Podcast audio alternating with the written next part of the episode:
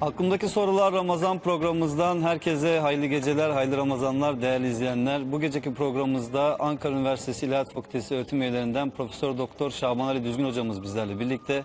Uzun zamandır Şaban hocamızı niye çıkarmadığımızla ilgili sistem ediyordunuz. Hocamız Ankara'dan kalktı geldi sağ olsun program için ve bu gece bizlerle birlikte. Hocam hoş geldiniz. Hoş bulduk. Teşekkür ederim. Ee, hocam Dini Anlama Kılavuzu isimli çalışmanız. Bu geceki programımızın konusu da hocamızın bu eseri olacak.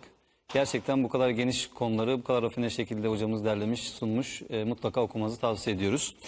Hocam dini anlama kılavuzu bunu soracağım. Yani bu aslında niye bu başlık veya e, böyle bir e, konu e, belirledik diye ama e, dini doğru ve gönderiliş amacına uygun anlamak ve yaşamak noktasında ne yapmak gerekir ya da genel olarak Müslümanlar üzerinden konuşacak olursak yani ne gibi problemler, sıkıntılar var? Niye bu din olgusu bu kadar problem haline geldi bizim için? Çok e, çok kolay bir soru. E, Aynı zamanda çok zor bir soru. E, Ereksellik dediğimiz, amaçlılık dediğimiz bir kavram üzerinden bence tartışmakta yarar var. Yani din gibi bir kurumun insanlarla buluşturulmasında amaç ne olabilir? En basit soru bence bu. Basitliği burada. Çok basit bir soru. Din insanlarla niçin buluşturulmuş olabilir? Bu basit soruya cevap vermeye kalktığımızda zorluklar başlıyor. Şimdi mesela evrenle ilgili bir tasavvurumuz var. Alemle ilgili bir tasavvurumuz var. Nedir o? Nasıl bir alem? Herkesin içerisinde yani nefes alıp veren herkesin içerisinde kendi misyonunu, kendi görevini, kendi sorumluluklarını en üst düzeyde yerine getirmesi planlanan böyle olunca da bu bir proje ise şayet, mükemmel bir proje ise bu projenin e, her e, bir adımı bizim tarafımızdan, insanlar tarafından yapıldığında bu proje gerçekleşecek, yapılmadığında da bu proje çökecek. Dolayısıyla din öyle görünüyor ki dinin göndereni amaç olarak gönderen Allah.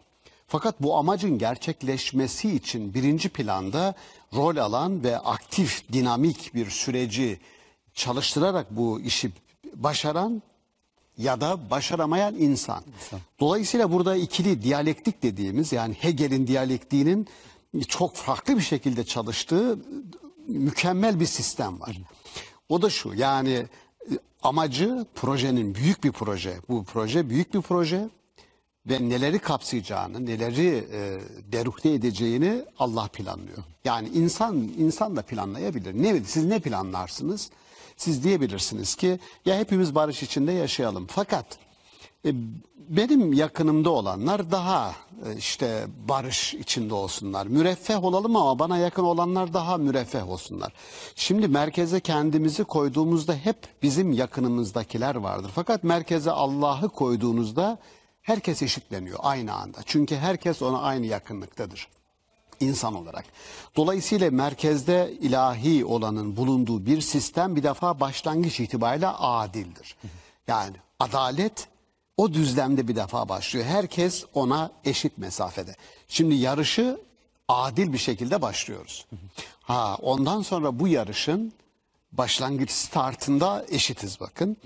Ondan sonra bu projeye insan olarak yani iyi bir dünyayı yaratma, meydana getirme, imar etme, ömür sürmeye değer bir e, dünyayı insanlarla birlikte var etme projesinde üzerimize düşeni yaptığımızda değerlendiriliyoruz, itibar görüyoruz ilahi olanın katında.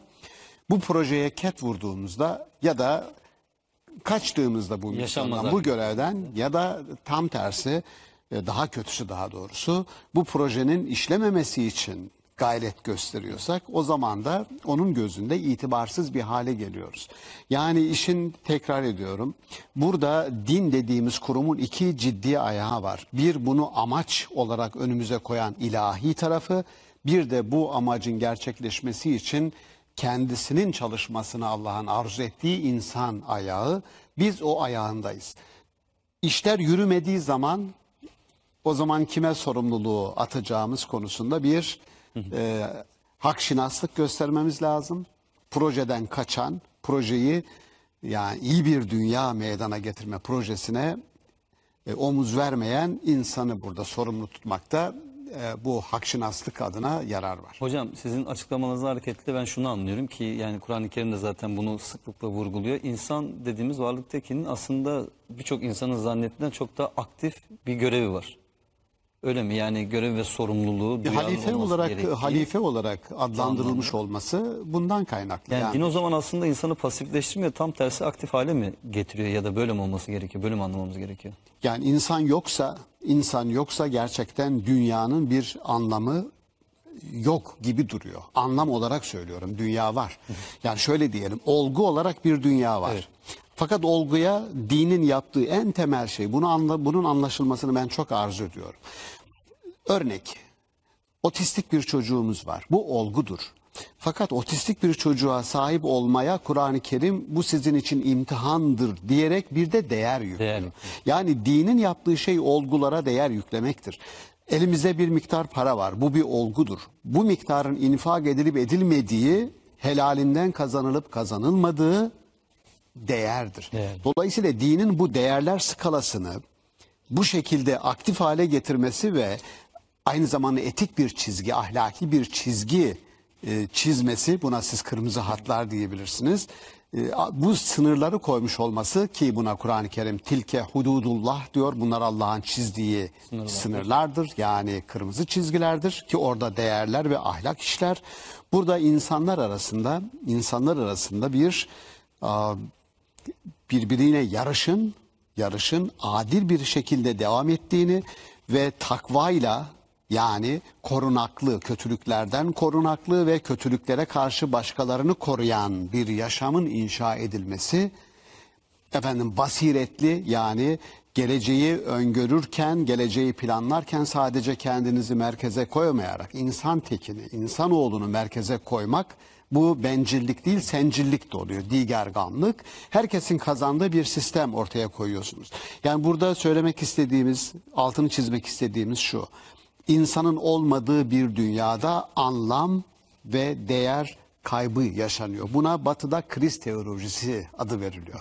Kriz teolojisi insanın yaşamının tipik ölüme ayarlı bir süreç olarak görülmesidir tırnak içinde. İnsan doğuyor, büyüyor, ölüyor. ölüme ayarlı bir makine gibi. Doğdunuz ve süreç başladı. Başladı. Ne yapıyorsunuz? Ölüme ayarlı gidiyorsunuz. Sonuç öleceksiniz. Peki bitti mi? Bitti dediğiniz anda anlamdan yoksun hale getiriyorsunuz. Metafizik de işte orada başlıyor. Aslında metafizik orada başlıyor ifadem şu anlamda eksik olur. Metafizik haya olgulara değer katan az önce söylediğimiz imtihan gibi, adalet gibi bütün bu terimler hayatımızın metafiziksel kökenlerini teşkil ederler. Yani hayat salt fizik olarak işlemiyor. Mesela az önce andığımız malınız var bu bir olgudur. Malınızın helalden kazanılıp kazanılmadığı, bunun hesabının verileceği, infak edilip edilmediği kavramların tamamı metafizik. Bunlar değer yüklüdür çünkü. Bunları size zorla, yani bir ilahi buyruk burada yoksa kendi başınıza bunu yapmayabilirsiniz. Fiziğe takılır kalırsınız. Yani bu anlamda o zaman hocam e, din olgusu insana değer, anlam katan veya onu pekiştiren, güçlendiren mi diyelim? bir e, değer katıyor aynı zamanda insanın kendisi de değer, Değer. katıyor. Yani şöyle diyelim çok basit bir örneğimiz e, olsun. Bir e, kocaman e, bir çam ağacını düşünün sarı çam. Karadeniz'de bol miktarda vardır sarı çam. 30 metre büyüklüğünde bir sarı çam. 30 metre sarı çam. Bakın fiziki bir tanımlama yapıyorum. İlk baktığımızda 30 metre yük boyundaki bir sarı çamda ne görüyoruz? İşte bunu görüyoruz dediğinizde bu fiziktir. Fakat aynı zamanda orada bir ihtişam görüyoruz. Bakın orada olmayan şeyi, görünmeyen bir şeyi biz ona atfediyoruz. Dolayısıyla insan değer yükleyen bir varlıktır. Şimdi bu değer yükleme bize değer yükleyen Allah'tan devralınan bir mirastır. Yani Allah insanı halife olarak adlandırarak değerlen, değerlendiriyor, değerli kılıyor ve arkasından gelenleri düşünmek suretiyle insanın da aynı zamanda değerlere kaynaklık etmesini istiyor. Burası burası bence kırılma noktasıdır. Yani insan sadece değerlendirilen bir varlık olsaydı pasif bir varlık olurdu. Ama aynı zamanda değerli kılan bir varlık, değer atfeden ya da tam tersi itibarsızlaştıran bir varlık olması sebebiyle de aynı zamanda bir e, aktif e, varlık durumundadır. Tam da aslında buraya gelmek istiyordum hocam. Sizin kitaptaki konu başlıklarınızdan, bölüm başlıklarından bir tanesi insanlık bir hayal kırıklığı. Bu anlamda hocam insanın hayal kırıklığı olması ne demek? Buradan ne anlamamız gerekiyor? Ya hayal kırıklığı e, ifadesi beklentiler ile gerçekleşenler arasında müthiş bir açıklık, fark varsa hayal kırıklığından bahsederiz. Ümidimiz nedir? Ne bekleriz? Yani çok basit olarak e, iki bir kız bir oğlan sözleniyorlar. E, Beklentileri nedir? Evlilik, Evlenmek. çok mutlu bir yaşam beklenti bu. Evleniyorlar ve gerçekleşen tam bir trajedi varsayalım. Şimdi hayal kırıklığı burada yaşanır. Yani başlangıçta zaten böyle bir şey bekliyor olsaydı yani bu evlilik olacak ama Bu ben bundan çıkmazdı. zaten zaten çok da ümitli değilim deseydi hayal kırıklığı olmazdı. O zaman insanlık neden bir hayal kırıklığı? Tabii bu üzücü bir başlık. Bu üzücü bir başlık. Yani insanlığın e, dünyada insana biçilen görev, misyon ile şu anda yaşadığımız dünyanın hali şu anda değil sadece. Tarih boyunca hep böyleydi aslında Emre Hocam. Yani tarih boyunca maalesef insandan beklenenler ile gerçekleşenler arasında hep uçurum oldu. Bunun ilk örneğini ben Habil ve Kabil meselesine götürüyorum. Şimdi Habil erdem abidesi bir şahsiyet olarak sunulur bize. O erdemde nedir? Erdem şöyle tanımlanıyor. Kardeşine diyor ki Kabil'e öldürmek üzere bana elini kaldırdığın zaman ben sana aynısını yapmayacağım. Bu güzel. Fakat bu erdemin hayatta kalması gerekirdir. Yani erdem sahibi haklı olan davasında Habil'in hayatta kalması gerekirdi. O zaman erdem kendisini koruyamadı. Yani Kabil Habil'i öldürdü. Bunun ilk erdem katliamı, ilk kayıp, iyi, iyilerin ilk kaybı teslimiyetle gerçekleşti. Şimdi burada o zaman şu soruyu sormamız lazım. Şu soruyu sormamız lazım. Erdemin, hakkın kendisini koruyacak bir mekanizmayı var etmesi gerekir. Ama erdemli bir şekilde, şekilde. var Hocam etmesi gerekir. genelde aslında çok güzel bir noktayı vurguladınız. Genelde işte ilk insan kanının dökülmesi olarak daha çok onun üzerine yoğunlaşılır. Kardeş e, katli olarak yoğunlaşılır ama siz burada olayın asıl daha da anlamlı boyutu üzerinde duruyorsunuz. Diyorsunuz ki aslında Erdem'in de Erdemin katledilişi. katledilmesi. Erdem'in katledilişi ve bu bir hayal kırıklığıyla başladı. Trajedi. Şimdi bu ne davasıydı diye soruyoruz. Yani şimdi deniyor ki esprili olarak bunu sordum arkadaşlarımıza diyorum ki doktora dersinde arkadaşlar diyorum Habil Kabil arasındaki bu kavganın sebebi ne ola ki? Diyor bir kısmı diyor ki hocam e, mülkiyet davası olabilir. Bir kısmı diyor kız davası olabilir. Kız davası da mülkiyet davasına girebilir. Senin mi olsun benim mi olsun davası. Ama bana da öyle geliyor bir mülkiyet davası. Bu kim sahip olacak? Ama burada daha varoluşsal bir soru var aslında. Kimin neye sahip olacağından önce kimin kendine sahip olacağı sorusunu bizim sormamız gerekiyor. Yani mülkiyet, maliklik önce kişinin kendisine malik olması. Kendisini başkasına hiçbir şekilde e, pazarlamaması, kimsenin aleti, enstrümanı haline dönüştürmemesi. Yani mülkiyet önce kişi, ontolojik mülkiyet dediğimiz kişinin kendisine sahip olmasıdır. Kabil kendisine sahip olsaydı mesela Habil'in hakkına, hukukuna tecavüz etmez. Yani bu sahiplik aynı zamanda bir tecavüzü. Hakkın hududunu bilmek ve başkasının hakkının hududunu da korumak anlamına gelir. Dolayısıyla bu davanın Kur'an stratejisidir bu benim e, tespitim bu. Kur'an-ı Kerim bazı hayati noktalarda mesela bu kavganın sebebinde olduğu gibi neden bu kavganın çıktığını hiçbir şekilde anlatmaz bize sadece sunum yapıldı. O sunumları onun sunumu daha iyiydi. Bununki edildi, edilmedi. onunki edilmedi meselesi değil. Daha arkaya giden bir şey var ve insanlar arasında kavgayı tetikleyen temel unsurlar her zaman değişebilir. Orada ne olduğunu bize Kur'an-ı Kerim söylemiyor. Ama bir şey var. Erdemin katledilme sürecine götüren bu olayı Kur'an-ı Kerim kınıyor ve eleştiriyor mu? Kınıyor ve eleştiriyor. O zaman bizden istediği şudur. Erdemin ve haklının hakkının muhafaza edileceği bir sistemi kurmak ve onun korunması için hayatını ortaya koymak en temel felsefemiz ve ilkemiz, prensibimiz olmalıdır. Yani uluslararası ilişkilerde de böyle, kişiler arası ilişkilerde de böyle. Yani şöyle diyelim bakınız e, Muhammed İkbal bizim çok böyle öne çıkardığımız bazı değerleri köleleştirici değerler olarak lanse ediyor. Bunda Nietzsche'den etkilendiği söylenir. Nietzsche'den etkilendiği ben kabul ediyorum. Nietzsche'den etkilenmiştir. Kendisi de zaten yazıyor. Nietzsche kaynaklarını biliyoruz. Muhammed İkbal'in. Mesela tevazu. Dindar bir insanda biz tevazuyu bekleriz değil mi? Müte- Mütevazı olmak iyi bir erdemdir. Ama Muhammed İkbal tevazuyu eğer hak eden kişiye göstermezseniz sizi köleleştiren bir sürece göt sokar bu diyor ve kesinlikle doğru. Yani Hindistan'da sömürge sistemini kuran İngilizlere karşı bir Hindu'nun ya da bir Sihin ya da bir Müslümanın tevazu göstermesi artık ya Muhammed İkbal'in e, kastı bu. O tevazu değil artık. Yani alçak gönüllü olmak değil, O tam alçak tersi gönüllülük. alçalmak. Ay, tam kendisi bravo. Yani o bir alçak gönüllülük değil, o bir alçalmak. Kendini hakir gördürmek. Dolayısıyla bizim e, kendimizi koruyacak, yani kendimiz derken haklı olanı ve gerçek olanı. Ben değil, yani ben değil. Gerçek olacak, hak olacak. Bunun da e, diyeceğiz yani şu soruyu soracak hocam kimin hak kimin gerçek olduğunu nereden bileceğiz?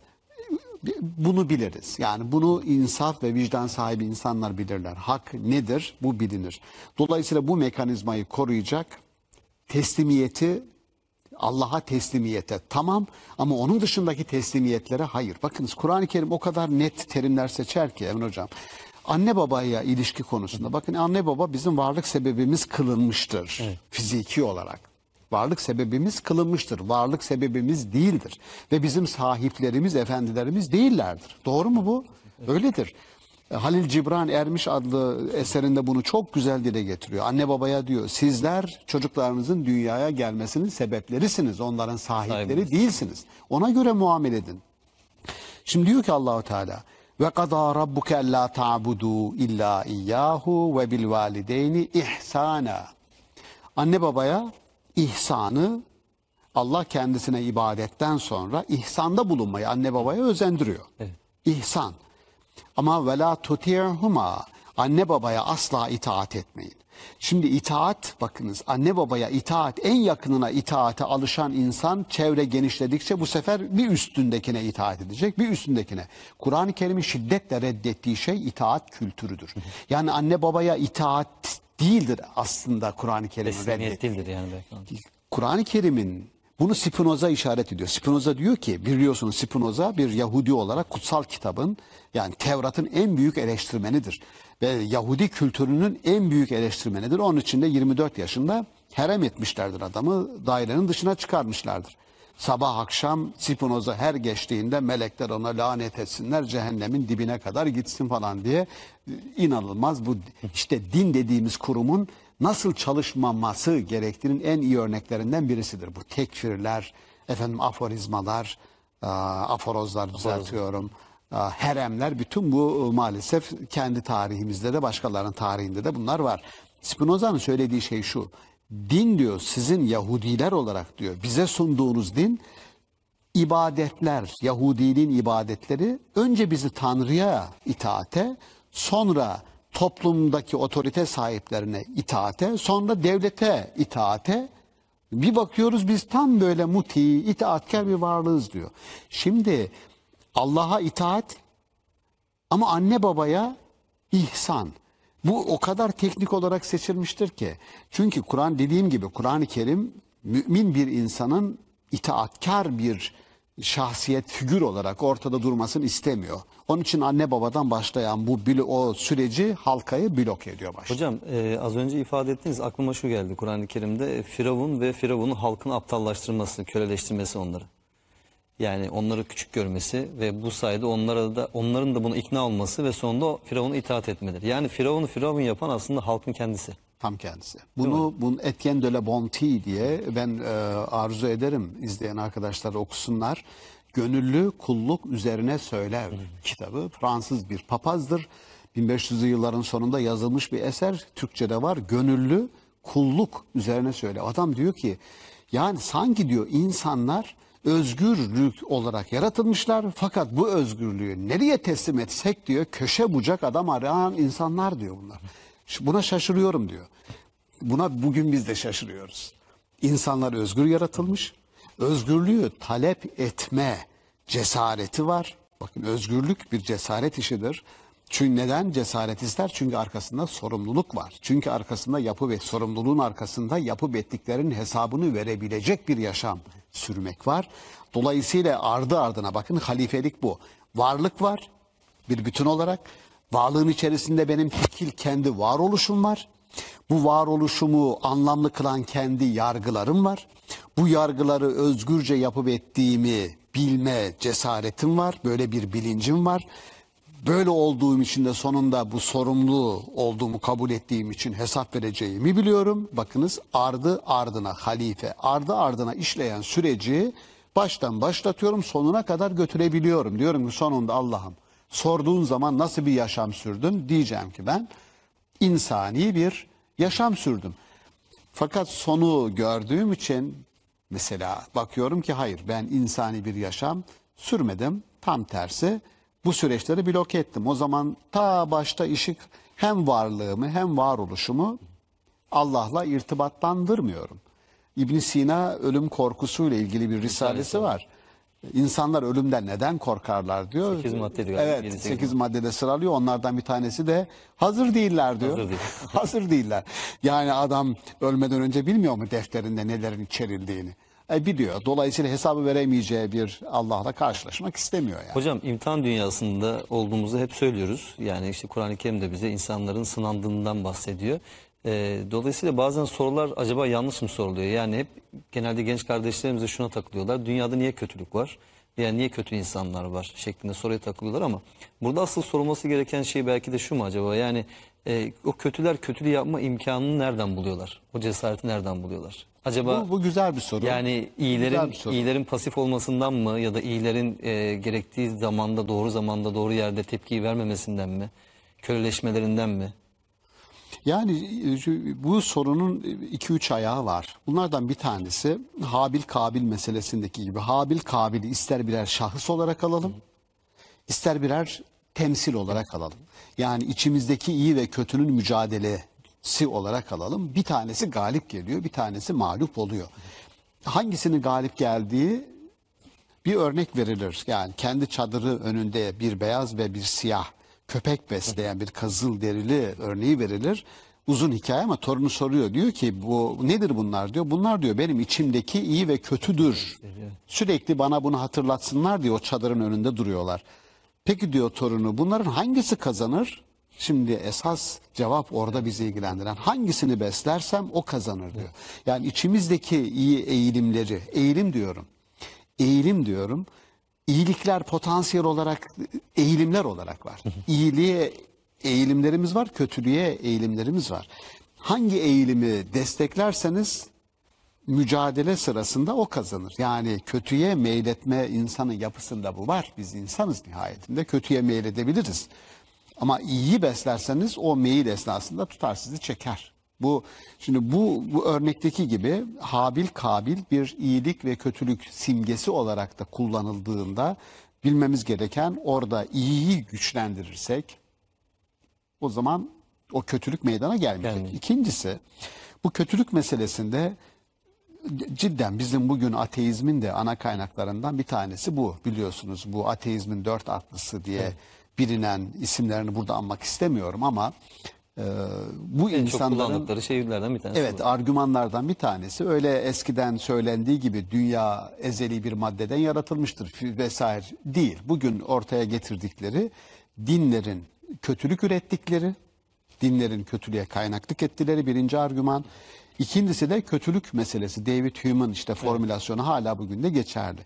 Yani mutlak iyi, mutlak kudret sahibi ve her şeyi bilen bir Allah'ın yarattığı dünyada bu kadar kötülük oluyor ve o hiç umurunda değil. O zaman ya böyle bir Allah yok, onların formülasyonu Evet.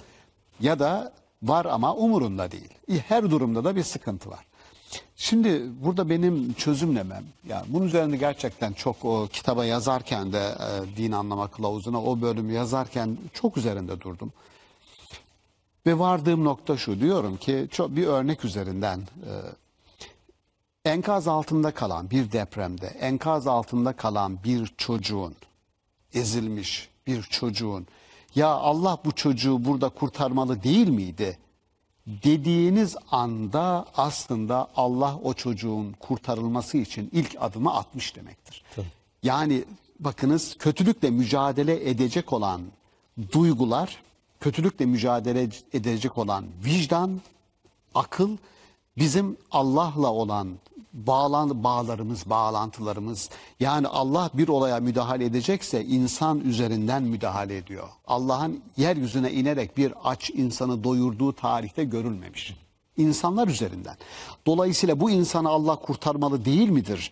Dediğiniz anda Allah zaten müdahale etmiştir. Yani bu Allah- süreci sizin üzerinizden tetikliyor. İnsan onurunu, şerefini, izzetini ancak bu tür olaylarla ortaya koyabilir.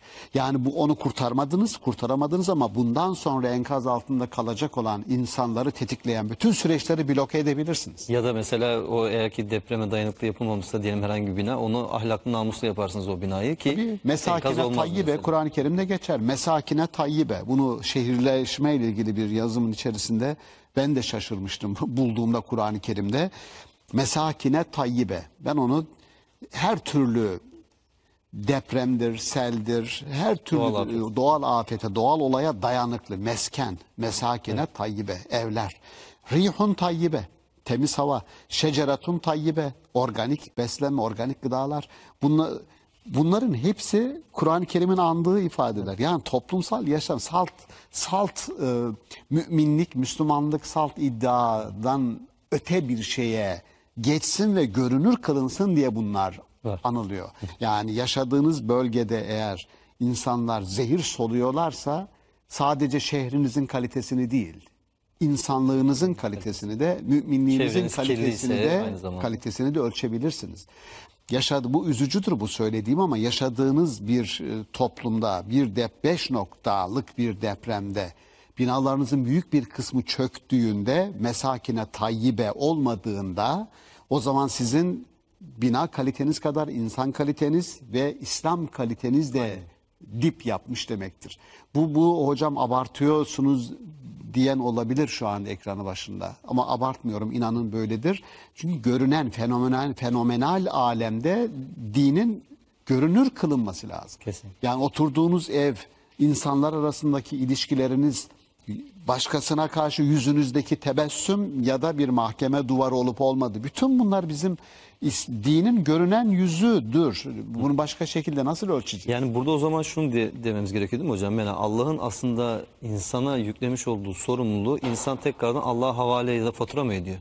Yani Allah bizden yapmamızı bekliyor. Biz de diyoruz ki Allah sen yap. Yani sen Yani- fakirleri doyur. Sen işte e, zulme uğrayanların o zalimlere karşı işte bir şiddetli bir azap e, göster. Halbuki insanın burada müdahale Bunun- olması evet, gerekiyor. Yani şimdi çok güzel söylediniz. Burada e, Allah antropoloji yapıyor, biz teoloji yapıyoruz. Yani Allah diyor ki insana sen yap. Biz diyoruz ki ya Rabbi sen yap. Bunu çok e, biraz e, mizahi bir e, espri olsun. Şöyle diyorum. E, sabah diyorum 9'da sınavımız var mesela. Diyorum ki ya Rabbi bu 9'daki sınavda geçeyim. 12'de ehliyet sınavı var. Diyorum ya Rabbi şu ehliyet sınavını da geçeyim ne olur işte ayağıma kuvvet ver, gözüme kuvvet ver. Dörtte başka bir sınav var orada da dua ediyorum. Sonra yatmadan önce diyorum ki bakalım bugünkü dualarımın karşılıklarına ne olmuş? E, sabahki sabahki sınavda kalmışım. E, ehliyet sınavında kaldım. Dörtteki sınavdan da kaldım. Ondan sonra diyorum ya Rabbi bugün benim için hiçbir şey yapmamışsın. Hepsinde. Aa diyorum yine bakın bu bugün Allah için ne yaptın sloganı vardı eskiden. Şimdi bugün Allah benim için ne, yaptı yaptıya oldu. döndü. Farkında değiliz Doğru. bakın. Kesinlikle. Yani dua dua umudun denir ki dua dediğim şey umudun en yoğun yaşandığı andır. Yani bir umudunuz var, beklentiniz var, beklentiniz var. Onun için umut içerisinde sabrı barındırır. Umut var. İnsan umut varlığı yani yarına yarın plan yapıyorsanız yarına ilişkin bir planınız varsa bu umut demektir. Yani yarın sabah kalkacağım diyorsanız umut. Bu umudun gerçekleşmesi için yarın için dua tam bir konsantrasyondur.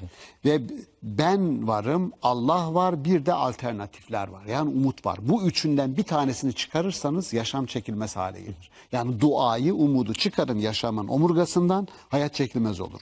Dediğim gibi ben varım, Allah var ve beklentiler var. Yani alternatifler var. Alternatiflerden en iyisi gerçekleşsin diye işte umudumu bağlıyorum ve Allah'a dua ederken kendimi de kodluyorum. Şimdi bu süreçte ne yapıyoruz biz?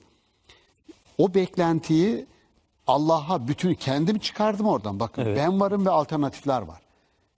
Ya Rabbi diyorum işte bu gerçekleşsin. Gerçekleşmediği zaman oturuyorum diyorum ki ya Rabbi bu Benim duam niye bunu, kabul bunu yapmamışsın benim için. Aman ya Rabbi. Yani bu duanın mantığına aykırı. Halbuki Allah yani e, çabaya, çalışmaya bakıyor değil mi hocam? Emeğe bakıyor. İhdina sıratal müstakim diyor. Eğer ki o sınava Biz çalıştıysan sonrasında dua etmenin bir anlamı var. Eğer ki Elia sınava çalıştıysan dua etmenin bir anlamı var ki yani emek koymadan, çalışmadan, hak etmeden de dua Allah'ın yasasına aykırı. yasasına aykırı. Allah'ın Hocam yasasına aykırı. e, peki imanın ahlakı meselesi.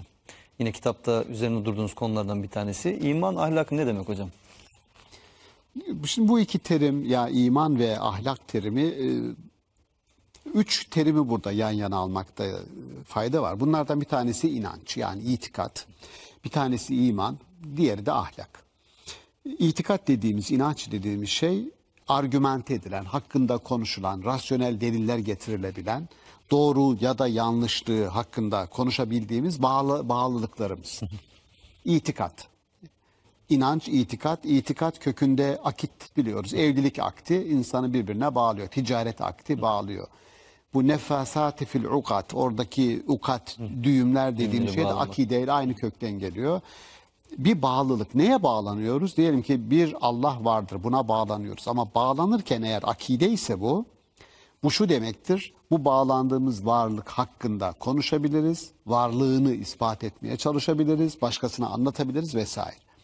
İman dediğimiz şey bu teker teker madde madde yazdığımız itikat, inançla ilgili bütüne birden kalbi olarak, duygusal olarak da bütün varlığımızı koymak, adamak demek.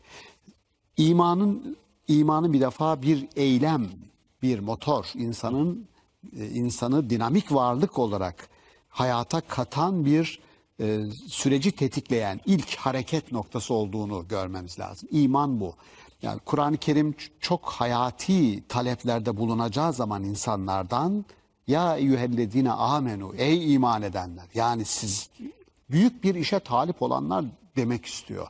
Bir motivasyondur iman etmek o vurgu mesela size işte şu diyelim ki savaşla çok zor bir şey iman. üzerinize. Üzerinize mesela iman konusu mutlaka öne çıkarılır.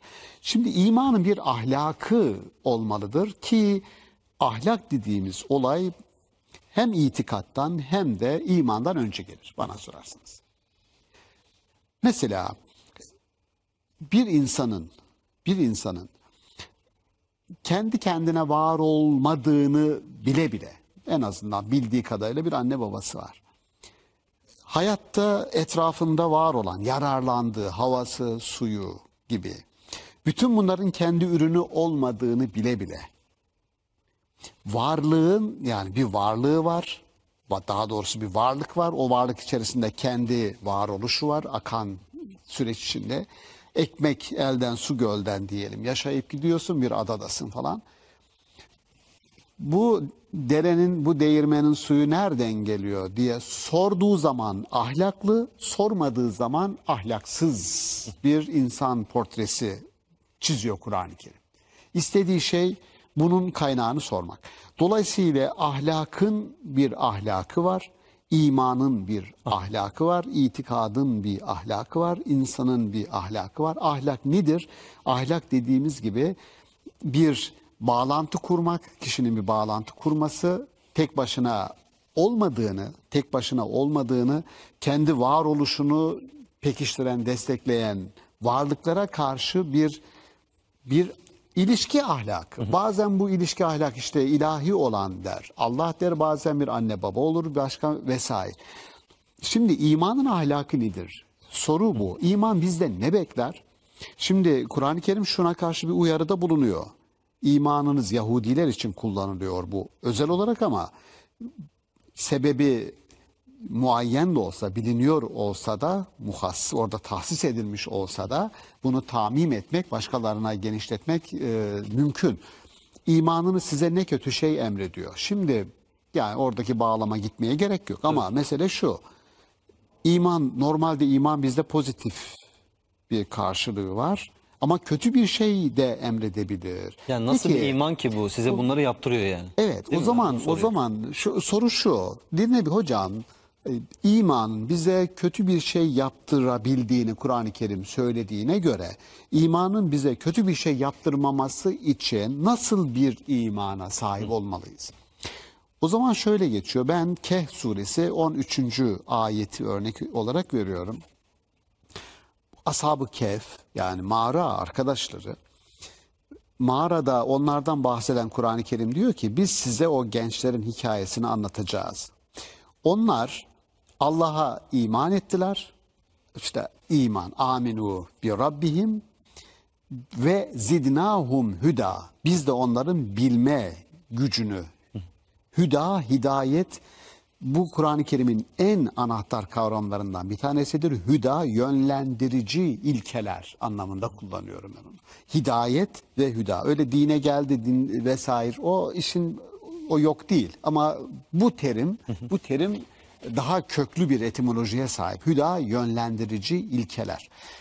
Biz de onların hüdasını yani hayata karıştıklarında neyi yaptıkları zaman doğru ya da yanlış, neyi yaptıkları zaman güzel ya da çirkin, neyi yaptıkları zaman iyi ya da kötü, neyi yaptıkları zaman estet ya da çirkin. Bakın bunlar ortaya çıkacak.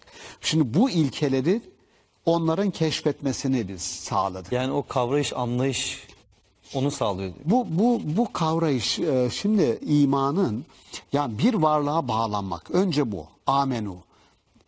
Rablerine iman ediyorlar. Bu iman bildiğimiz iman değil. Yani bir varlığa güven duymak. Duymak. Şimdi mesela biz konuşuyoruz şu anda. Siz bana güven duyduğunuz için beni çağırdınız. Bana güven duyduğunuz için şu anda söylediklerim sizin için bir değer taşıyor. Sizin söyledikleriniz de benim için. Şimdi bu güven olmasa bakın, güven olmasa sizin söyledikleriniz bana ulaşmayacağı için benim yönlenmem mümkün olmayacak. Şimdi bu söylediğim bakınız Kartezyen felsefeye bakın, Descartes felsefesinin kökenindeki en temel kavram güvendir. Neye karşı? Şüpheye karşı. Çünkü Descartes felsefesi şüpheci felsefedir. Septiklerin eskiden beri Yunan felsefesinin sofistleri, sofistleri bir tür madara eden yani insanın kaynaklık ettiği hiçbir bilgi güvenilir değildir diyen sofistleri septikler dediler ki bu dediğiniz doğru değil. Çünkü eğer bu doğruysa sizin dediğiniz o zaman kendini yan, e, yanlışlar. Bir tenakuz var sizin sözünüzde dediler. Septikler şüpheyi bilimin içerisine koydular ve Descartes belki de felsefe tarihinin tanıdığı en büyük septik. Fakat şüpheyi yani septisizmi felsefeden kaldırıp onun yerine bir kavram koymam lazım ki ben felsefe yapabileyim diyor adam. Nedir o kavram? Güven. Peki kime güvenerek ben diyor varlığımı bileceğim, dış dünyanın varlığını bileceğim? Allah'a diyor. Yani bu süreçlerin bu şekilde çalıştığında aldatılmayacağımı benim fıtratıma, yapıma koyan bir varlık var Allah. Yani kendi varlığı da dahi dış dünyanın varlığından da Bütün şüphe var. duyuyor. Tamamen. Hepsinden şüphe Ama ondan sonra diyor ki yani Allah Evet. yanıltmaz bizi. Allah yanıltmaz diyor. O zaman Descartes'in felsefesindeki en temel kavram güven. Şimdi bakın aynı aynı durumla karşı karşıyayız. Diyor ki bu ashab-ı kehf önce Allah'a güvendiler. Güvendikleri için biz de onların hüdasını ve zidnahum hüda. Biz de onların bilme yetilerini, yönlenme ilk yönlendirici ilkeleri, kavramalarını artırdık. Aynen Descartes'in bakın bilgi kogitosu ondan sonra artmaya başlıyor. Çünkü Tanrı beni yanıltmaz diyor. Gördünüz mü? Aynı kategori. Güven. güven kategorisi. Şimdi bu güven kategorisi arkasından işte gelen bilme güçleri, episteme diyelim, zihin diyelim. Fakat ayeti kerime devam ediyor. Kehf suresi 13. ayet. İnsanın bir şeyi bilmesi yetti mi? Yetmedi diyor. Ve rabatna ala kulubihim. Bildikleri, kavradıkları bütün bu ilkeleri biz onların kalpleriyle irtibatlandırdık. İzgamu. O zaman işte ayağa kalktılar ve dediler ki biz Allah'tan başkasına ibadet etmeyiz. Eğer öyle bir şey yaparsak ya da söylersek çok büyük bir hata ederiz. Yapmış. Şimdi bir insanın ayağa kalkıp hakikati dile getirebilmesi için zihnindeki hakikatlerin kalbiyle irtibatlı olması gerektiğini söylüyor Kur'an-ı Evet. Kerim. Hocam bir ara verelim. Hay Aradan sonra devam edelim kaldığımız yerden. Değerli izleyenler bir reklam aramız var. Sonra Şaban Ali hocamızla birlikteyiz.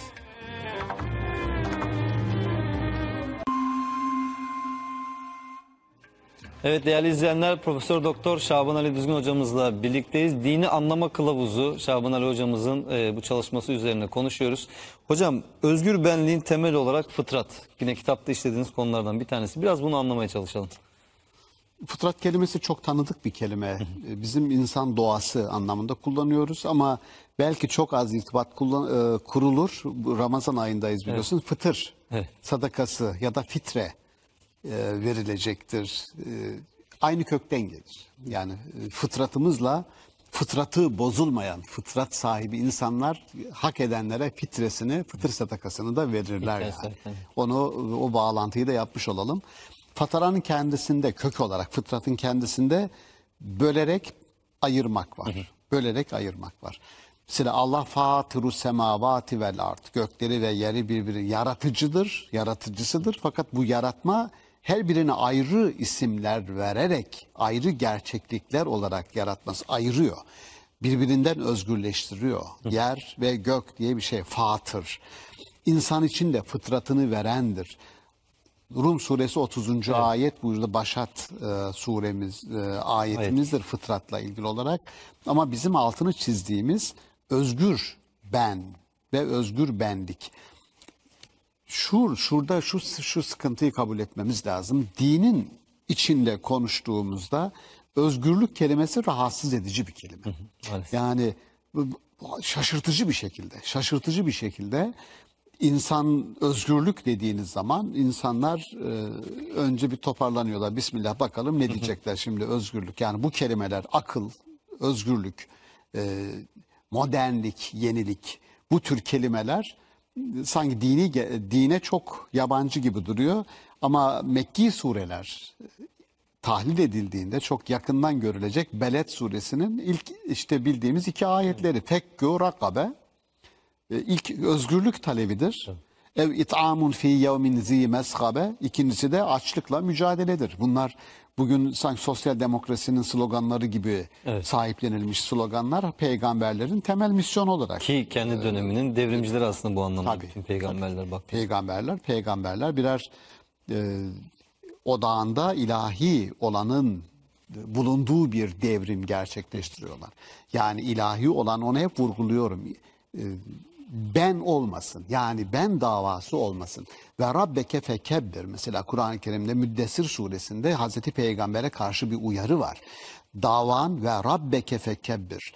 Yani büyüklenme söz konusu olduğu zaman, tekebbür söz konusu olduğu zaman sakın kendini merkeze koyma. Yani merkeze peygamber kendini koyma.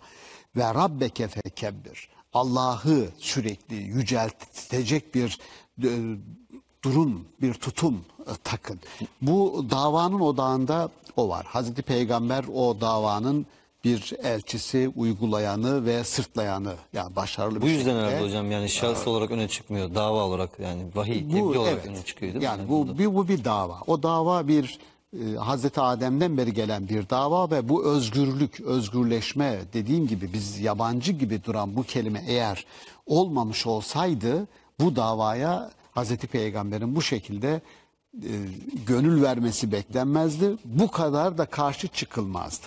Yani e, bir benin özgürleşmesi, benin özgürleşmesi bu ben kelimesini burada özellikle e, seçiyorum. Çünkü dini gruplar, dini cemaatler diye bahsettiğimizde din evet şunu kabul etmemiz lazım. Din bir kolektivite, birliktelik, bir cemaat yaratıyor. Sosyolojik boyutu var. hem Sosyolojik boyutu çok açık. İhdina diyoruz mesela. Elhamdülillahi Rabbil Alemin Errahmanirrahim. Maliki yevmiddin. İyyâke na'budu ve iyyâke nesta'in. İhdina. İhdina sıratal müstakim.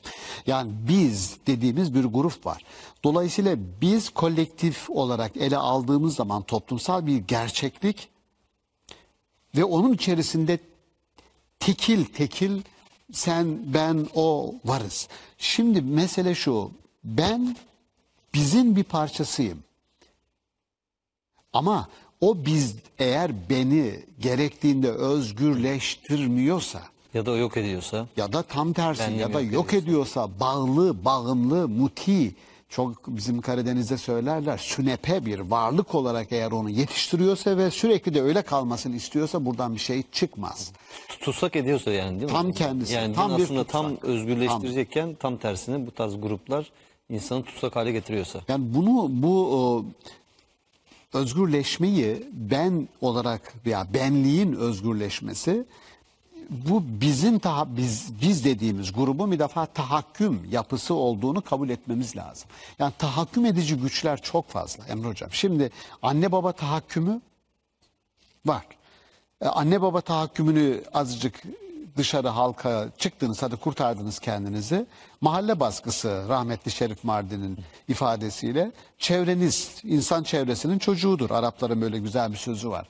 İnsan çevresinin çocuğu. Hadi çevreyi kuşattınız oradan çıktınız e, e, yardınız. Bir bütün olarak toplum, devlet, Dolayısıyla benim benim kendisini özgür bir şekilde şimdi özgür bir şekilde o yaşaması demek şu. Ne kastediyoruz özgürden? Yani istediği gibi giyinip kuşa- kuşanması falan ha, onu kastetmiyorum. Bir defa Molla Sadra e, şöyle bir benzetme yapar. Der ki yani insanı insan yapan temel nitelikler bütün konuşmalarının metafizik tarafından kuşatılmasına bağlıdır. Metafizik kullan o da şu kastımız. Özgür bir insan bir defa istediğini düşünüp söyleyebilmelidir. Metafizik dediğimiz bu. İnsanın görünmeyen tarafı beyni, zihni, içindekiler. Onlar istediği gibi söyleyecek ve kendisini ne anne babası, ne toplum, ne de devlet blok edecek. Şimdi doktora dersimde bir sunum yaptırıyorum. Giordano Bruno yakıldı Roma'da. Gittiğiniz zaman dikili heykelini göreceksiniz. Bruno'yu yakan kilisenin öğretilerini bir tarafa koydu sunum yapan arkadaş. Bruno'nunkilerini bir tarafa koydu. Teker teker inceliyoruz. Kilisenin söylediklerinin tamamı yanlış. Bruno'nun söylediklerinin büyük bir kısmı doğru. Ama kilise Bruno'yu yakıyor. Yani batıl hak olanı, doğru olanı yakıyor ve yerle bir ediyor. Şimdi neden? Şimdi en tehlikeli kavramdan dolayı bir otorite kilisenin elinde. Onun için Güç. onun için bakarsanız anarşizmin tarihine otoriteye ve otoriteyi temsil eden anne baba otoritesi ki tahakküm olduğu zaman o otoriteyi reddediyor, reddediyorlar. Devlet otoritesi e düşünün bu ülkede 141, 142, efendime söyleyeyim 163 bu tür maddelerle e, adamın ağzından iki kelime çıktı ya da bir e, kitabı Türkçe'ye tercüme etti. Devletin esaslarını dine dayandırma teşeb- dayandırmaya teşebbüsten yani 163'e muhalefetten bir yıl içeride yatıyor.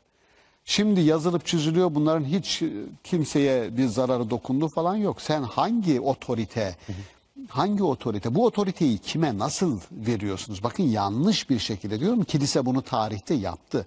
Dolayısıyla bu özgürleşme dediğim şey benin özgürleşmesi potansiyellerini maksimum ölçüde kimseye zarar vermediği sürece fiziki olarak zarar vermediği sürece bir insanın potansiyellerin sonuna kadar kullanmasıdır. Özgürlük dediğimiz benim özgürleşmesi budur. Aksi takdirde ya beni özgür bırakın ben istediğim gibi davranayım. O, özgürlükten kastımız o değil. Yani biraz modern dünyadaki böyle dilediği her şeyi yapmak olarak değil de Özgürlükten onu belki de kastetmiyorum. bir anlamda dilediği her şeyi yapmamak da diye tanımlayabilir miyiz hocam? Yani o otokontrolün olması, doğru hareket Şüphesiz. etmesi. Bu, bu çok güzel bir tanım olur. Yani bir insanın tabii her şeyi erdem olarak o tanımlanabilir. Yani Eflatun'a kadar gideriz. Eflatun öyle der. Erdem nedir? Erdem bir kişinin neye ihtiyacının olduğunu, neye olmadığını bilmesidir. Ya da bir insanın neyi yapması gerektiğini, neyi yapmaması gerektiğini bilmesidir. Ahlakın temelidir. Yani neyi umabiliriz? Kant koca filozof adam en sonunda sorduğu soru şudur yani yapıp etmeler eylemlerimizden sonra yazdığı eserde şunu söylüyor. Neyi umabilirim? Yani bir insan neyi umabilir? Yapıp ettiklerimiz bizi nereye götürebilir? Neyi bekleyebilirim bu yaşamdan? Bu bakınız ahlakın temeli, erdemin temeli burada. Ben özgürlüğü yani fıtratı bir ayırmak, fatara, ayırmak, yarmak, bağımsızlaştırmak kökünden, etimolojisinden hareket ettiğimizde özgür benin temelidir diyorum. Ee, Maturidi'yi burada anmadan geçmek istemiyorum. Maturidi insan fıtratı ile insan aklı arasında bir karşıtlık kurar. Der ki insan fıtratı alıştıra alıştıra insanın fıtratına çok e, iyi olmayan şeyleri de insan fıtratına güzel gösterebilirsiniz. Onun için bir şeyin doğruluğunun kriteri insan fıtratı değildir. Maturidi'ye göre insanın aklıdır. Aklıdır. İnsanın aklıdır. Bu iki, bu uzun bir tartışmadır ama çok şaşırtıcı bir tartışma geldi bana.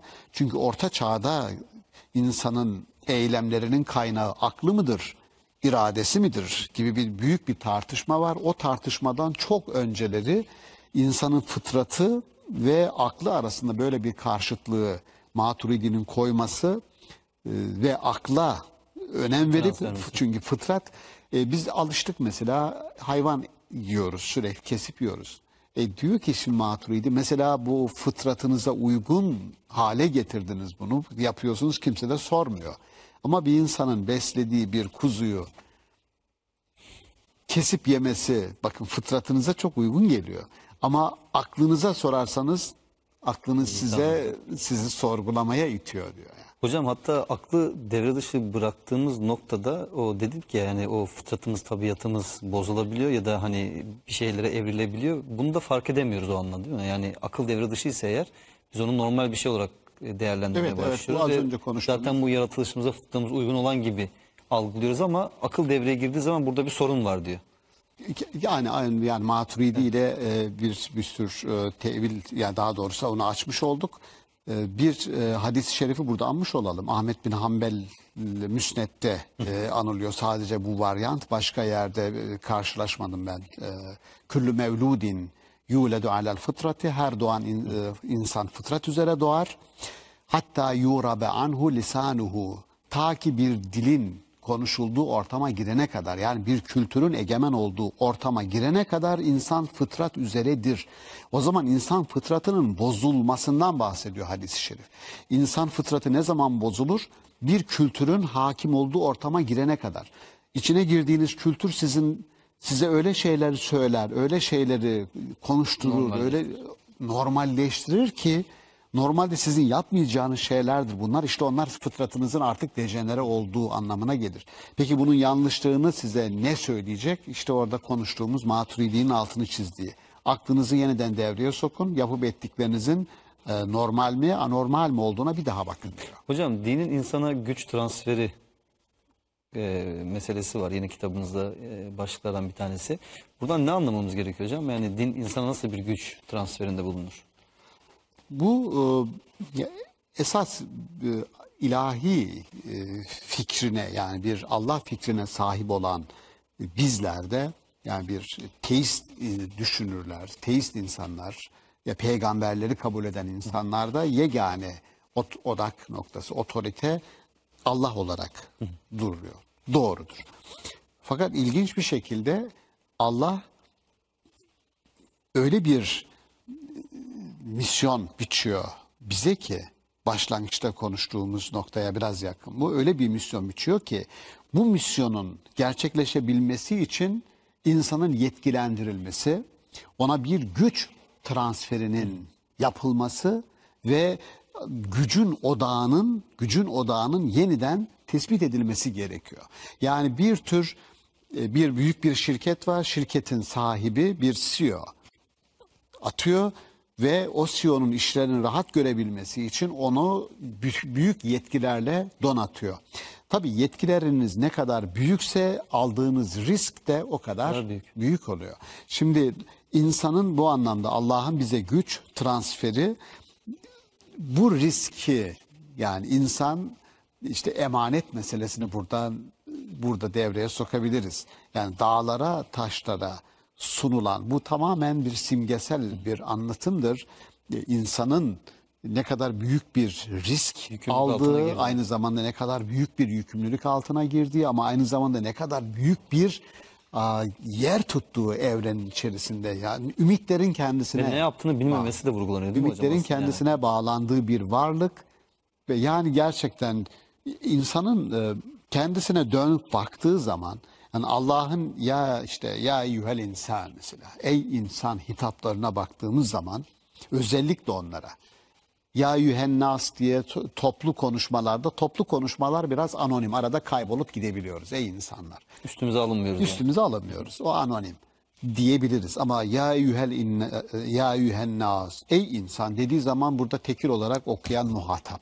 Ve o çoğu zaman da bu hitaplar e, işinden kaçan bir insana hitaptır. Yani hey sen sen nereye gidiyorsun? Yani ne yapıyorsun sen uyarısı. Diyor hocam yani gerçek buyken bu gidiş nereye? Bu bu Değil mi? gidiş Muhteşem nereye? bir ayet yani. yani bu buyken bu gidiş nereye? nereye Şimdi e, biz bazen yani şöyle çağırsanız birisini, çalışanlarınızdan birisini çağırsanız şirkette en diptekilerden birisini çağırsınız.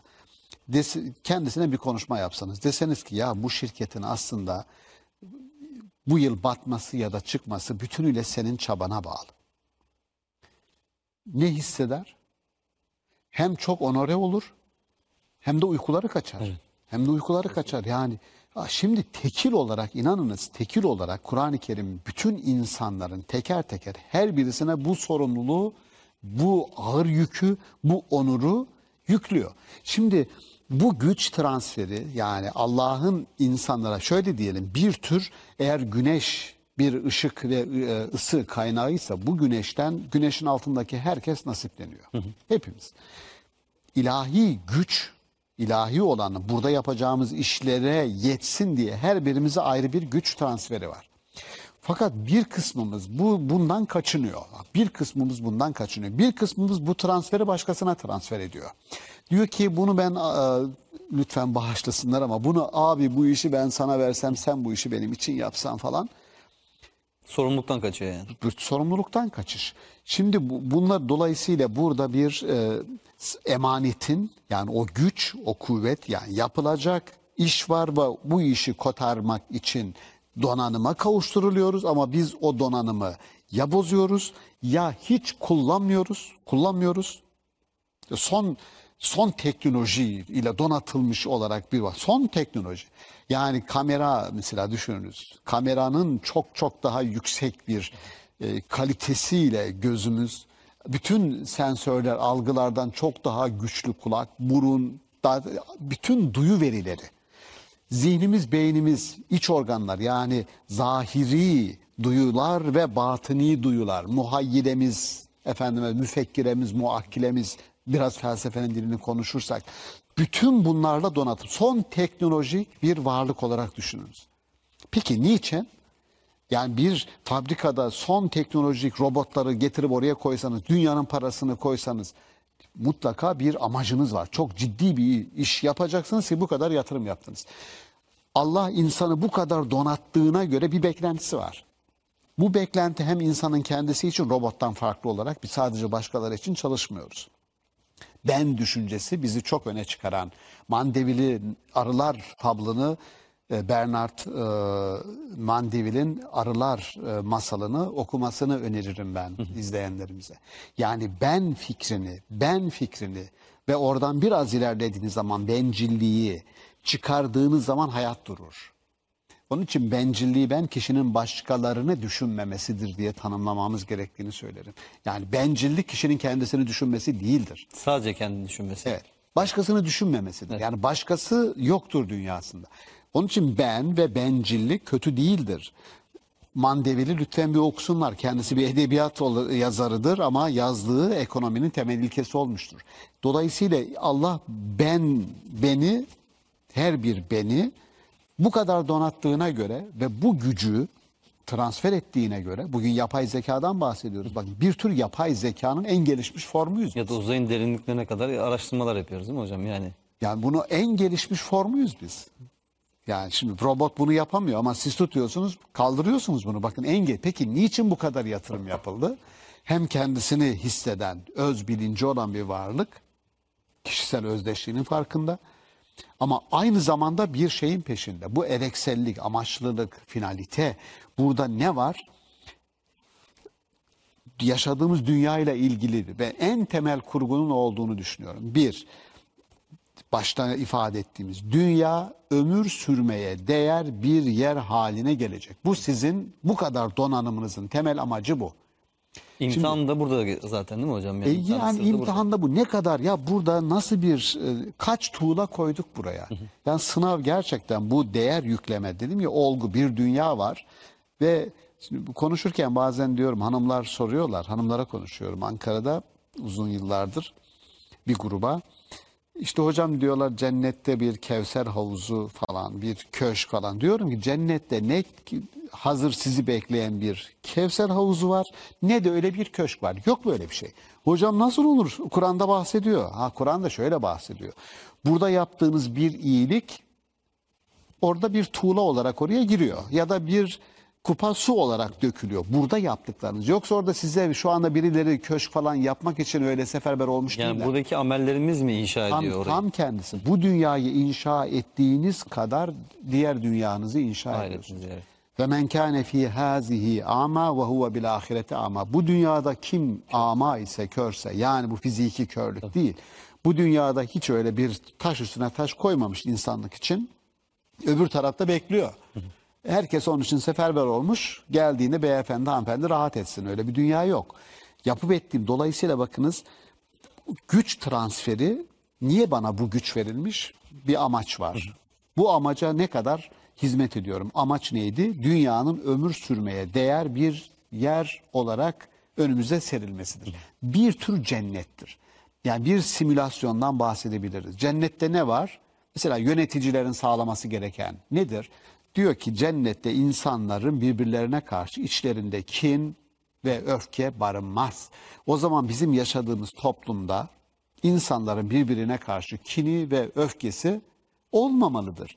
Olduğu sürece burada bir sıkıntı var. Yani bu anlamda aslında cennet tasvirleri ideal olanı mı ortaya koyuyor hocam? Yani Ütopya. bizim bu dünyada yapmamız gerekeni söylüyor Tam kendisi. bir anlamda. Yani ütopiktir, ütopyadır, cennet ütopyadır ve bunu söylerken sa- sakın a gerçekliği yoktur öyle değil. Ütopya dediğimiz şey içinde yaşadığımız gerçekliğin aşılması ve çok daha iyiye karşı ümidin beslenmesi demektir. Yani ütopya varsa yarın var demektir. Ütopya varsa ben gayret edeceğim demektir.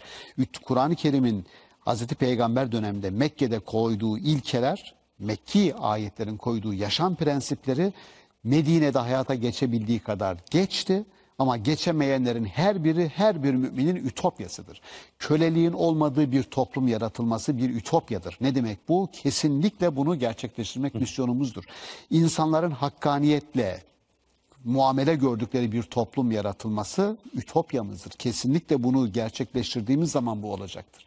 Bu bu anlamda güç transferi sorunuzun başına gelirsek insana Allah'ın güç transferinden ne kastediyoruz?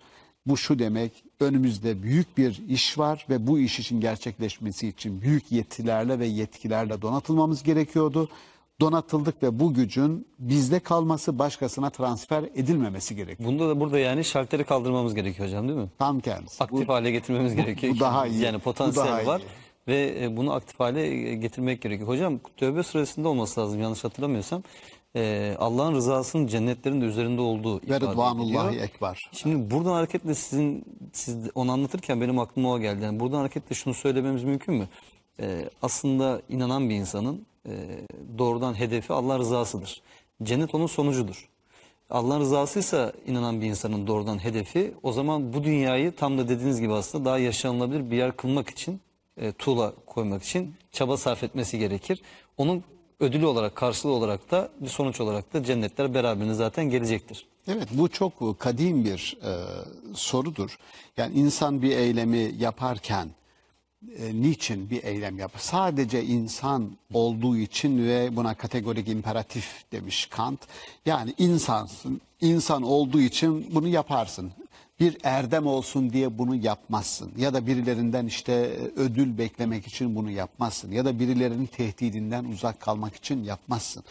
Bu insanın ve bu- bunu yaparım dersin. Fark etmez. Böyle de olsa, başka türlü de olsa biz ahlaki olan her şeyi yapıyoruz. Bunun karşılığında cennet ya da cehenneme, cennete gidersiniz ya da cehennemden e, uzak durursunuz. Bu sadece dinlerin işi değil. Mesela Tartarus diye bir kavram var. Eflatun kullanıyor. Yani Yunan, Yunanlıların kullandığı Tartarus, cehennem. Şunu tartışıyorlar. İnsanlar neyi yaparlarsa Tartarus'ta ebedi kalırlar. Ne yaparlarsa Tartarus'ta biraz kalır sonra çıkarlar cennete giderler. Şimdi aynı şey aslında Tartarus ya da cehennem bu dünyayı bir tür Ya da hocam Atinalı olanlar biraz yanıp tekrardan girecekler falan. Vardır mutlaka. E, bu- Yani en azından barbarlar ve e, köleler onun dışında tutulmuştur. Yani e, Eflatun'un sisteminde. Buradaki e, buradaki temel ilke şu. Maturidi'yi anacağım yeniden. Maturidi bizi biraz üzecek bir tasnif yapıyor.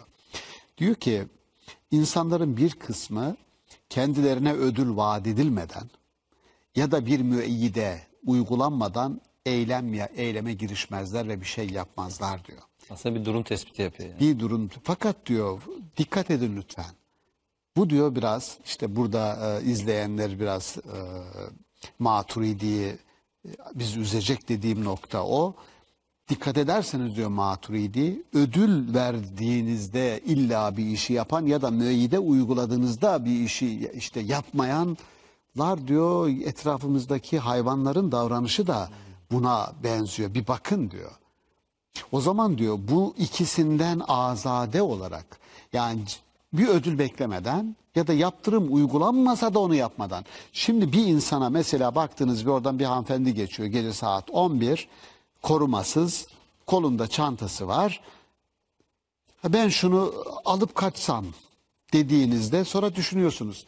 Ama bunun çok ciddi bir müeyyidesi var. Yani kaçar çalar çarparsam işte çalar çırparsam bana 10 yıl hüküm. O zaman ben bunu yap. Aa olmadı. Yani şimdi tamam hukuken bu caydırıcı güç olacak. Ona itirazım yok. Ama insan olan o caydırıcı güç, caydırıcı güç olmadan da o çantayı alıp kaçmayı düşünmeyendir. İnsanlık Yani budur. Kant'ın görev ve sorumluluk ahlakı dediğimiz şeye mi karşılık hocam? biraz? Ona biraz karşılık geliyor. Geliyoruz. Yani insan insan olduğu için kendinde bu e, sorumluluğu hisseder, vicdanını aktif halde tutar ve ona girişmez. Hocam- Ama bu şunu Maturidi'nin söylediği yani insan e, buna hakim diyor. Bilge olanlar, e, hakim olanlar kendilerine bir peygamber gelip neyin iyi, neyin doğru olduğunu söylemeden önce bile böyle insanca davranma güç ve kudretindedirler. Yani illa vahiy gelip bir insana aa böyle yaparsan işte cennet var, böyle yaparsan cehennem var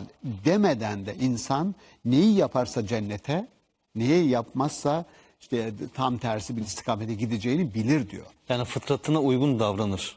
Aklına, eğer, aklına fabrika ayarlarını bozmamışsa eğer eğer fabrika ayarları bozulmamışsa fıtratına eğer fabrika ayarlarını bozacak bir toplumda yaşıyorsa o zaman aklına çünkü hücciyetül akıl dediği aklın temel kriterliğini burada çalıştırması gerekiyor.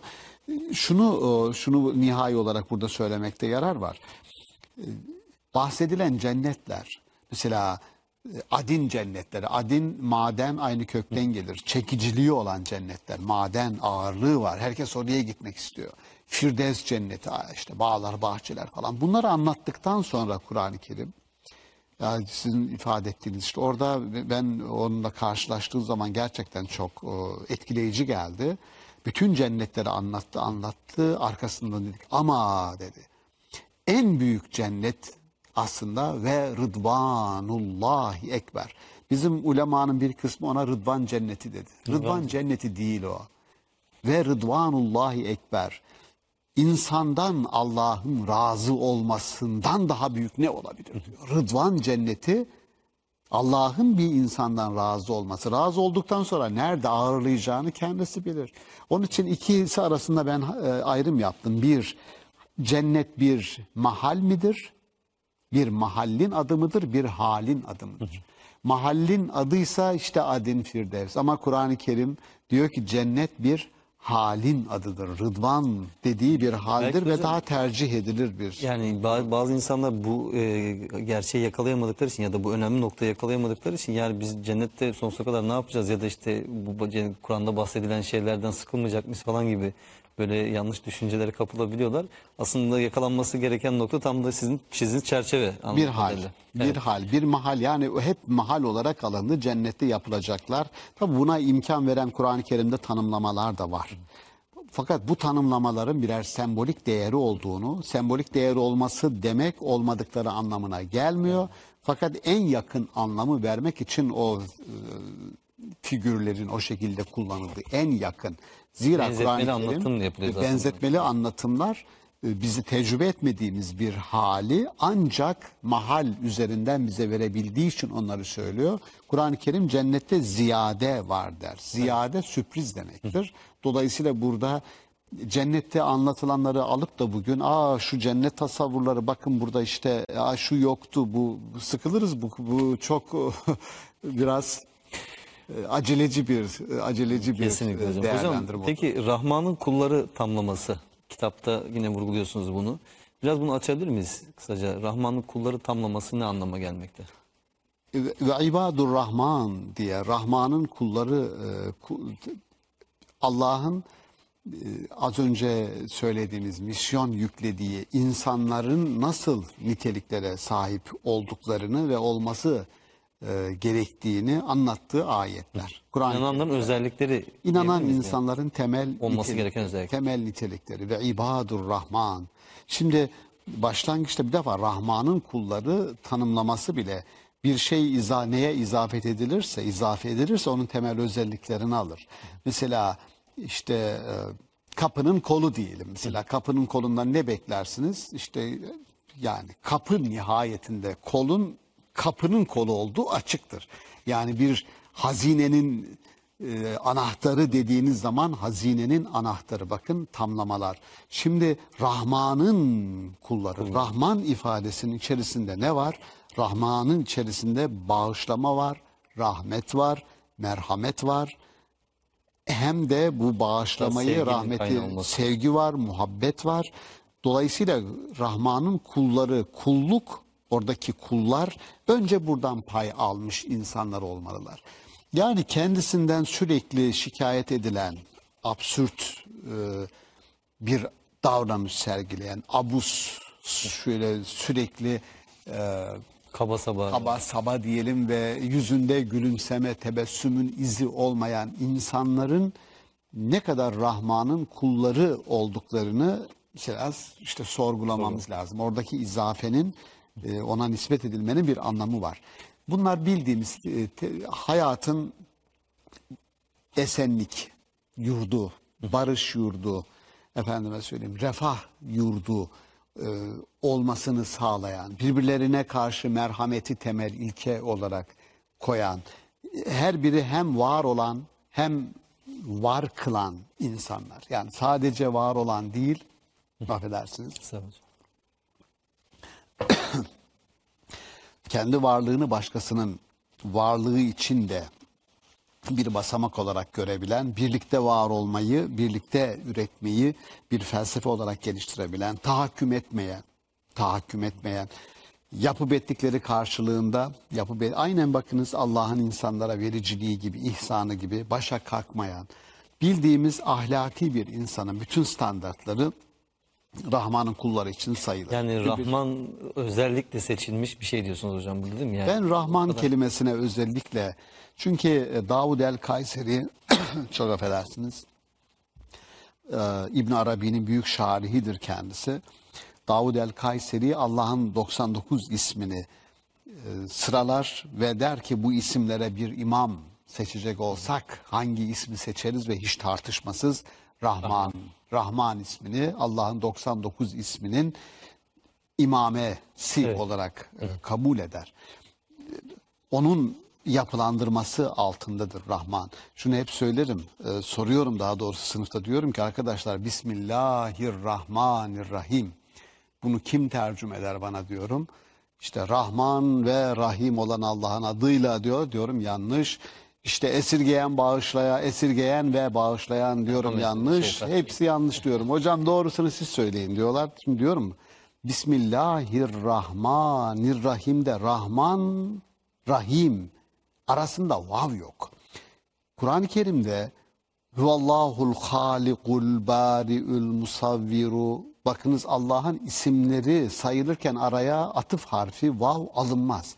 Şimdi bunların hepsini topladığınızda tek bir şeye işaret ettikleri için buna asindetonik e, gramerde asindetonizm deniyor.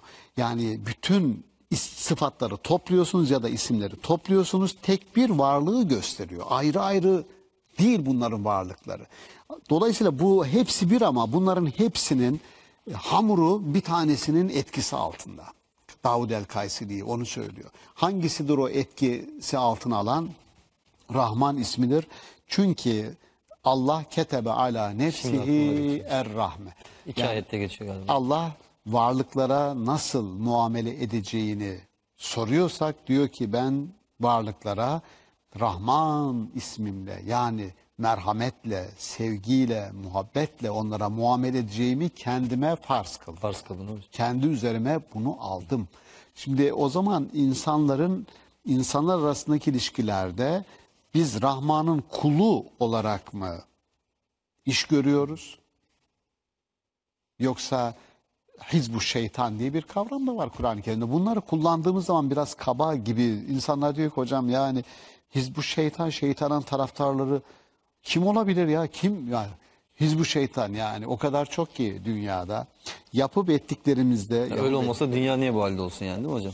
Maalesef yani maalesef yani dünyada işte yaşadığımız coğrafyayı görüyoruz. Bu bu ümitsizlik ben hep şunu söylerim. Yani Allah'ın rahmetinden yine aynı nokta Allah'ın rahmetinden ümidini sadece inkarcılar keserler. Çünkü dediğimiz şu yani umut umut Allah'ın bizim yaptığımız, istediğimiz, talep ettiğimiz işlerin ana planlayıcısı olduğu düşüncesidir. Ana planlayıcı olan Allah'ın insanlık için en iyi olanı, en mükemmel olanı planlamasından daha doğal bir şey yok. Bütün mesele bizim bu süreçte iyi olanların yanında ne kadar iş görebildiğimizdir. Siz sohbet esnasında siz söylediniz. Yani e, insanlar iyi olanlar işlerini iş iyi yapsalar kötü olanların ya o zaman kötü bulamayacaklar fırsat yani. bulamayacaklar. Nereden Yani burada karanlığa taş atmak değil bir mum yakmak. Ya En- şu da garip en- bir şey değil mi en- zaten en hocam? kolay. Yani bir insanın kötü olması zaten onun kötü eylemler yaptığını gösterir. Yani niye öyle bir tanımlanır kötü diye? Çünkü kötülük yapar. O zaman kötülük yapan insandan zaten kötülük beklenir. Bu normal bir Yani şeydir. bunu bu Esas olan şey o fırsatı nasıl bulduğu. Yani o fırsatı bulabilme imkanının ne olduğunu belki o anlamda sorgulanması gerekiyor. Hocam yavaş yavaş toparlayacağız. O yüzden şu e, kitapta vurguladığınız gerçek din ve gerçeğin dini arasındaki farka da kısaca değinebilir Yani bu miyiz? Gerçek Kur'an-ı Kerim'de e, dinül hak ifadesi geçtiği için gerçeğin dini. Din dediğimiz şey bakın e, bu e, Maturidi kitabı Tevhid'in başında şunu söyler. Der ki her din sahibi, her din sahibi kendi dininin gerçek din olduğunu iddia eder. Tekelcilik yapar yani. Burada bir Evet, tekelcilik yapar. Her din sahibi der ki benim dinim gerçektir. Müslüman da, Yahudi, Hristiyan, Budist, Hindusu herkes aynı şeyi söyler. Zaten o zaman öyle düşünmesi ona inanmıyor olması lazım. Yani. Değil mi? Değiştirilmesi lazım. E peki e, durum bu. O zaman ne yapacağız? Maturidi'nin önerisi şu. O zaman diyor dinlerin kendi dinlerinin insanların kendi dinlerinin hak olduğu iddiasını dinin kendi kriterleriyle değil de onun dışarısına çıkarak başka kriterlerle ölçmek ve değerlendirmek lazım. Gerçekten bir din gerçek din midir, değil midir? Gerçeğin dini midir, değil midir? Onun ölçüsü mesela aklımız, aklımız onun ölçülerinden bir tanesidir kriterlerden. İnsafımız, vicdanımız bu, bu kriterleri ekleyebiliriz ama aklı e, öne sürüyor Maturidi. Nedir kastı? Şimdi bir din gerçeğin peşinde midir? Mesela bilim gibi. Tabii. Bilim gibi, ilim gibi bir gerçeğin peşinde midir? Yoksa tamamen ayrı bir kurgu dünyası, ayrı bir kurgu dünyası kendisi kurmuş ve tamamen bağımsız kendi kompartmanında kendi çalıp kendi oynayan, kendine has bir gerçekliği olduğunu düşünen, gerçekle dışarıdaki gerçekle ya gerçeklikle hiç alakası olmayan yeni bir dünya mı inşa ediyor sahipleri? Bir illüzyon mesela olabilir. Yani gerçeği sadece kendisini temsil ettiğini Şimdi kabul o ediyor. gerçeğin ne olduğunu da bilmiyoruz. Yani şöyle diyelim. Şimdi gerçek dediğiniz şey 2 artı 2 4. Bu kadar a priori bir gerçek de olabilir. Hiç kimsenin ulaşamadığı, şu ana kadar düşünemediği, özellikle metafizik konulardaki bir gerçek de olabilir. Yani diyebilir ki işte benim şu konularda yani öyle dinler var ki e, peşine çok müntesibi takmış bu adamlar. Çokluğun hakikati temsil ettiğini düşünüyor. Nerede bu kadar çokluk varsa demek ya bu kadar insan yanılmış olamaz diyor. Kur'an-ı Kerim tam tersini tersini söylüyor. söylüyor. El hakümut tekasür. Eğer çoğunluğa, niceliğe önem verirseniz hatta zürtümül mekabir yokluğa sürüklenirsiniz. Yani yokluğa gidişi bir defa niceliğin egemenliğine, çoğunluğun egemenliğine bağlıyor. Buradan bir tedbir, bir tedbir çıkar bizim dikkat almamız gereken şey. Gerçek, insanlar, çok sayıda insan gerçek dediği için gerçek değildir. Yani taraftar sayısından almıyor. Kesinlikle bu bir. Yani bu kadar işte sevada azam denir bizim kültürümüzde. Büyük kalabalık. Büyük kalabalık neredeyse hakikat oradadır. Böyle olmadığını Kur'an-ı Kerim söylüyor. Ya öyle bir şey de olmaz yani. İlimde demokrasi de olmaz yani. Bu- böyle bir şey olmaz. Dolayısıyla gerçeğin gerçeğin kendisi aslında dinin kendisidir. Ya çünkü nomos bakın Cebrail'in adı namustur. Nevamis biliyorsunuz aynı zamanda Eflatun'un Kanunlar e, kitabının e, nomoi adıdır. E, Cebrail ne getiriyor? Bir Cebrail bakın Allah'la insanlar arasında, peygamberler arasında iletişimi sağlayan Cebrail'in temel niteliği bir namus olmasıdır. Yani bir norm getirmesidir. Düşüncenin, hakikatin norm, bir norm standardı var bunun. Dolayısıyla hakikat, gerçeklik, ge- gerçek neredeyse aslında din odur.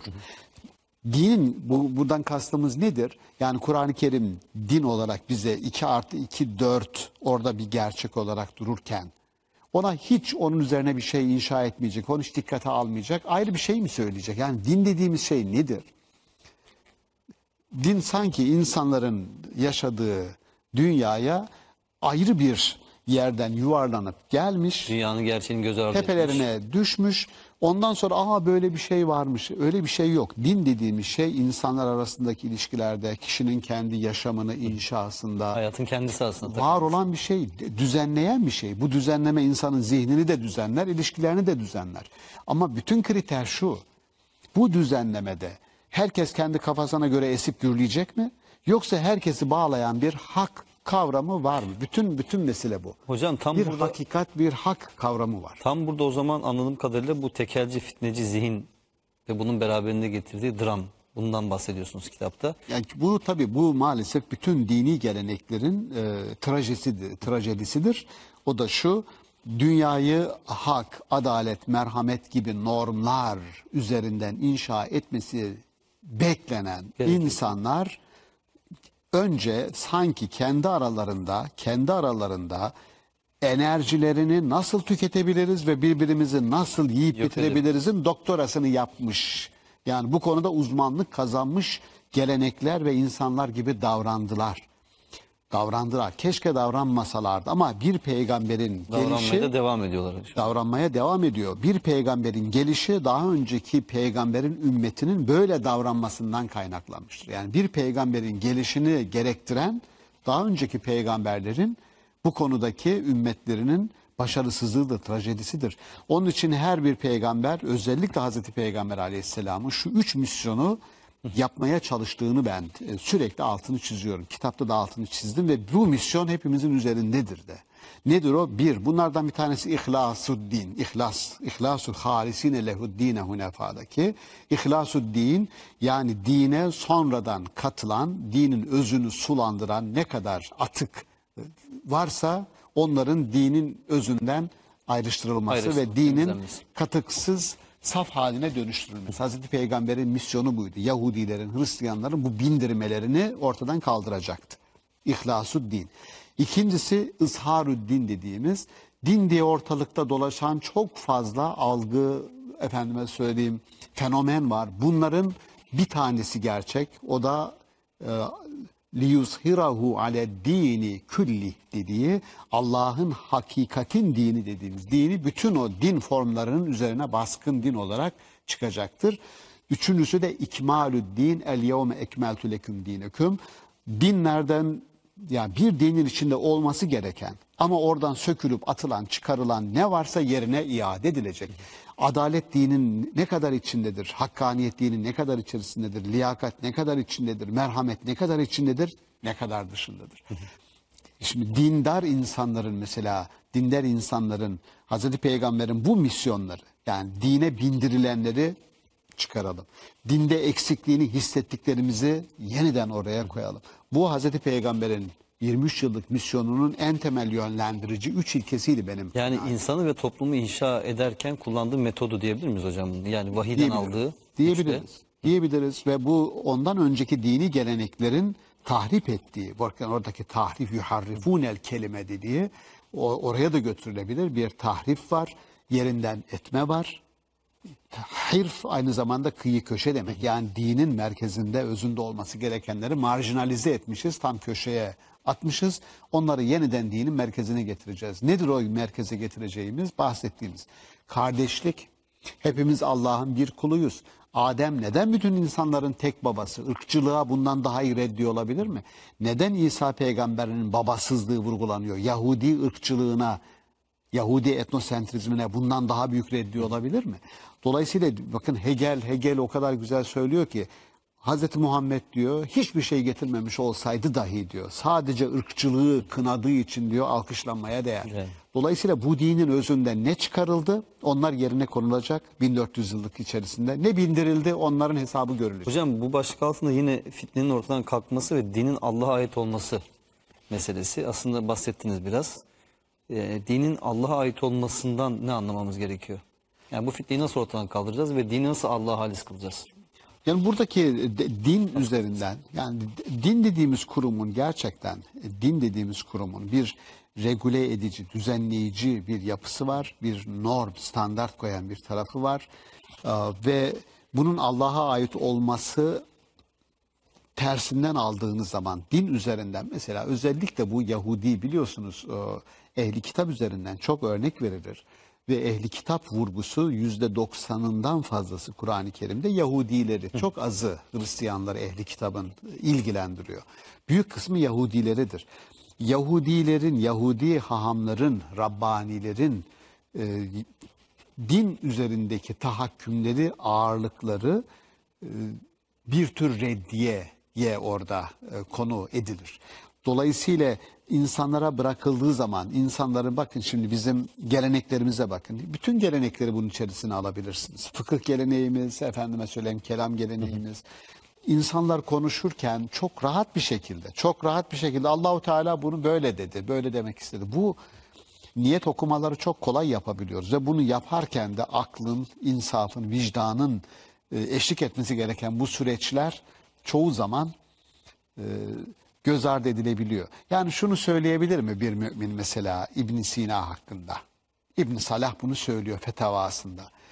İşte böyle söylediği için ne söylediğinin ne anlamı var? Beş vakit namazını kılan efendim kılmasa da kılmasa kanını heder mi edeceksiniz yani? Ama en azından İbn Sina üzerinde bunu söyleyeceğim yani. Kanı helaldir ve bu söylediklerinden dolayı kanı helaldir, malı da müsaade edilmelidir İbn Salah fetava. Kim için? İbn Sina için. Bir Müslümanın bir Müslüman hakkında böyle bir cümle kurabilmesi o dinin hakkında konuştuğu dinin Allah'a ait olduğunu düşünse Allah bir Müslüman hakkında böyle bir cümleyi bir Müslümanın kurmasına imkan verir mi? izin verir mi? Kur'an-ı Kerim'de zaten mümkün değil. Bir de geleneğimizde de aslında kıbleli tekfir edilmez. Anlayışı var. Yani o bizim büyük bir iyilik yapmış. Ulema demiş ki ehli kıble tekfir olunamaz. Ehli ulema onu demeseydi tekfir mi edecektik yani? yani, tabii. Ben söylüyorum Kemal Paşazade büyük Şeyhül İslam çok önemli bir isimdir. Büyük bir kelamcıdır, alimdir. Ama hep söylerim elfazı küfür risalesi var. Yani insan şunları şunları söylerse küfre girer. Bizim işimiz değil. Biz bir mümin bakın şunu söylüyorum Emre e, Emre hocam. Bugün bir müminin duyarlılığı şöyle çalışmalıdır. Bir insan neleri söylerse iman dairesine girer. Bunu dediğimiz İnsan anda kazanmak ist- olmalı değil mi hocam hedefimiz? kesinlikle. Yani insan kaybetmek değil veya iman Kesinlikle. dairesinden çıkarmak değil, iman dairesi içerisinde Gerçekten tutmak. insanlığımızı ve Müslümanlığımızı böyle test edelim. Almanya'da bir e, camiye girmiştim. Arapların. Arapların camisi. Bin Baz diye bir zatın öldü. Onun risalesi çıkışta dağıtılıyordu. Aldım ilk paragraf bir Müslüman şunları şunları yaparsa müşrik olur. Dedim ki işte biz bir Müslüman şunları şunları yaparsa çok kaliteli mümin olur diye kitabımıza başladığımızda kazandık. Şeyler düzelecektir. Hocam çok teşekkür ederiz. Ben teşekkür ederim. Güzel sohbet için. Sağ olun. Ee, değerli izleyenler Profesör Doktor Şaban Ali Düzgün hocamız bizlerle birlikteydi. İnşallah yarın gece yeni programımıza görüşmek üzere diyoruz.